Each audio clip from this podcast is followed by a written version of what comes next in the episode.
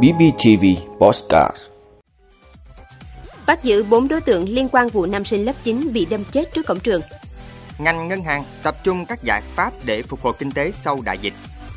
Thêm 6 thành viên của U23 Việt Nam nghi nhiễm Covid-19.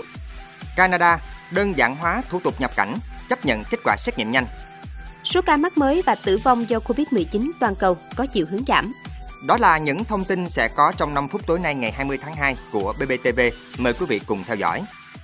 Thưa quý vị, cơ quan cảnh sát điều tra công an tỉnh Bình Phước đang tạm giữ 4 đối tượng Lê Văn Chiến, Lý Văn Bi, Hồ Nhật Hào cùng 16 tuổi, trú xã Thuận Lợi, huyện Đồng Phú và Phạm Khánh Hưng, 16 tuổi, trú thôn Phú Thành, xã Phú Riềng, huyện Phú Riềng để điều tra vì có liên quan đến vụ án mạng xảy ra vào trưa ngày 19 tháng 2 tại xã Phú Riềng, huyện Phú Riềng, khiến một nam sinh lớp 9 tử vong. Nạn nhân được xác định là em Phạm Gia Hiệp, 15 tuổi, ngụ xã Bù Nho, huyện Phú Riềng, tỉnh Bình Phước. Em Hiệp là học sinh trường trung học cơ sở Nguyễn Du, huyện Phú Riềng. Tại cơ quan công an, các đối tượng bước đầu khai nhận do có mâu thuẫn cá nhân với em Hiệp, 15 tuổi, nên trưa ngày 19 tháng 2, Chiến, Bi, Hào và Hưng đón Hiệp ở cổng trường trung học cơ sở Nguyễn Du vào giờ tan học.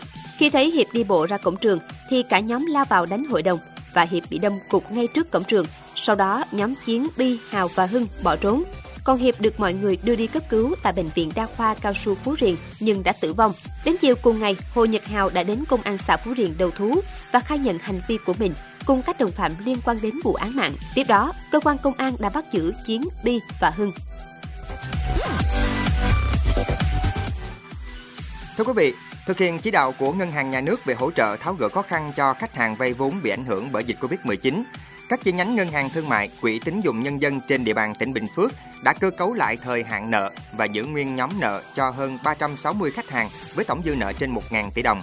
Trong bối cảnh dịch Covid-19 diễn biến phức tạp, Ngân hàng Nhà nước Việt Nam chi nhánh tỉnh Bình Phước tập trung triển khai chỉ đạo các chi nhánh ngân hàng, quỹ tín dụng nhân dân trên địa bàn vừa tăng cường các biện pháp phòng chống dịch Covid-19, vừa thực hiện nhiệm vụ ngân hàng, vừa thực hiện các giải pháp tháo gỡ khó khăn cho khách hàng vay vốn bị ảnh hưởng do dịch Covid-19.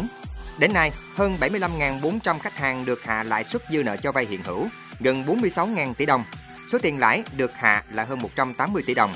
Cho vay mới với lãi suất ưu đãi thấp hơn so với lãi suất cho vay trước khi có dịch khoảng từ 1 đến 2% một năm cho hơn 650.000 khách hàng với tổng doanh số cho vay đạt gần 20.000 tỷ đồng.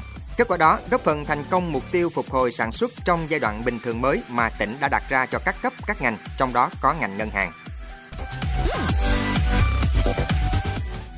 Thưa quý vị, đội tuyển U23 Việt Nam tiếp tục đối diện với bài toán khó về lực lượng khi có thêm 6 thành viên nữa nghi nhiễm Covid-19 sau kết quả xét nghiệm nhanh vào trưa ngày 20 tháng 2.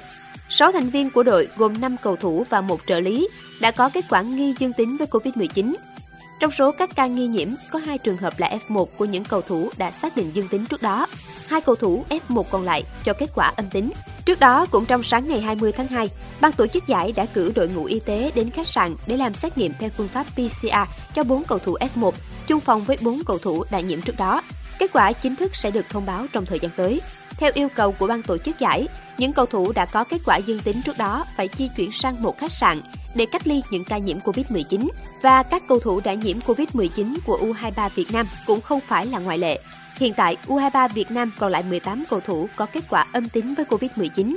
Hy vọng sẽ không phát sinh thêm, bởi chỉ còn 2 ngày nữa là thầy trò huấn luyện viên Đinh Thế Nam bước vào trận đấu quyết định ngôi đầu bảng C với U23 Thái Lan.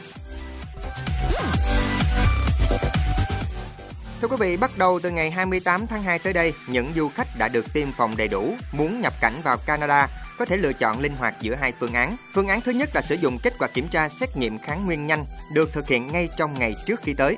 Phương án thứ hai là sử dụng kết quả kiểm tra PCR được thực hiện trong 72 giờ tính tới lúc nhập cảnh. Trước đây, tất cả khách du lịch từ 5 tuổi trở lên bắt buộc phải lựa chọn phương án thứ hai nếu muốn nhập cảnh vào quốc gia này. Ngoài các biện pháp kể trên, khi đặt chân đến đất nước này, khách du lịch sẽ được chọn ngẫu nhiên để kiểm tra nhưng không cần cách ly chờ kết quả. Những người chưa được tiêm phòng sẽ vẫn phải kiểm tra ngay khi đến nơi.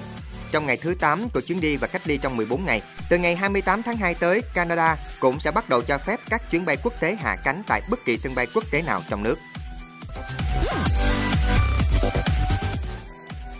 Thưa quý vị, tình hình đại dịch Covid-19 trên thế giới trong tuần qua có dấu hiệu lắng dịu, mặc dù nhiều nước vẫn chứng kiến sự lây lan của biến thể Omicron.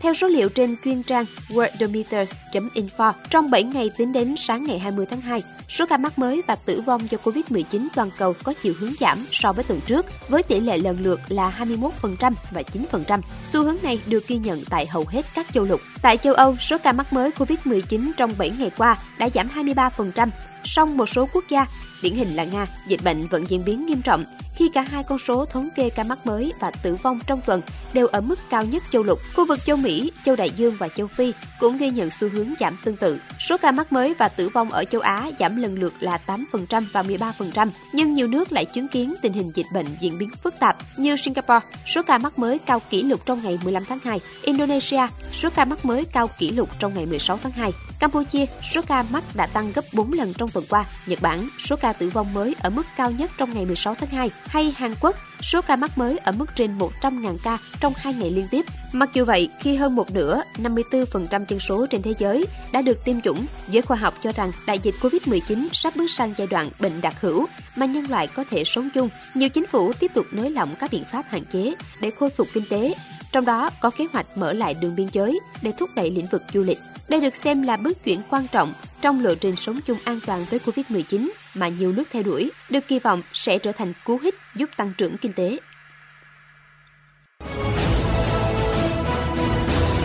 Cảm ơn quý vị đã luôn ủng hộ các chương trình của Đài Phát thanh truyền hình và báo Bình Phước. Nếu có nhu cầu đăng thông tin quảng cáo ra vặt, quý khách hàng vui lòng liên hệ phòng dịch vụ quảng cáo phát hành số điện thoại 02713 887065.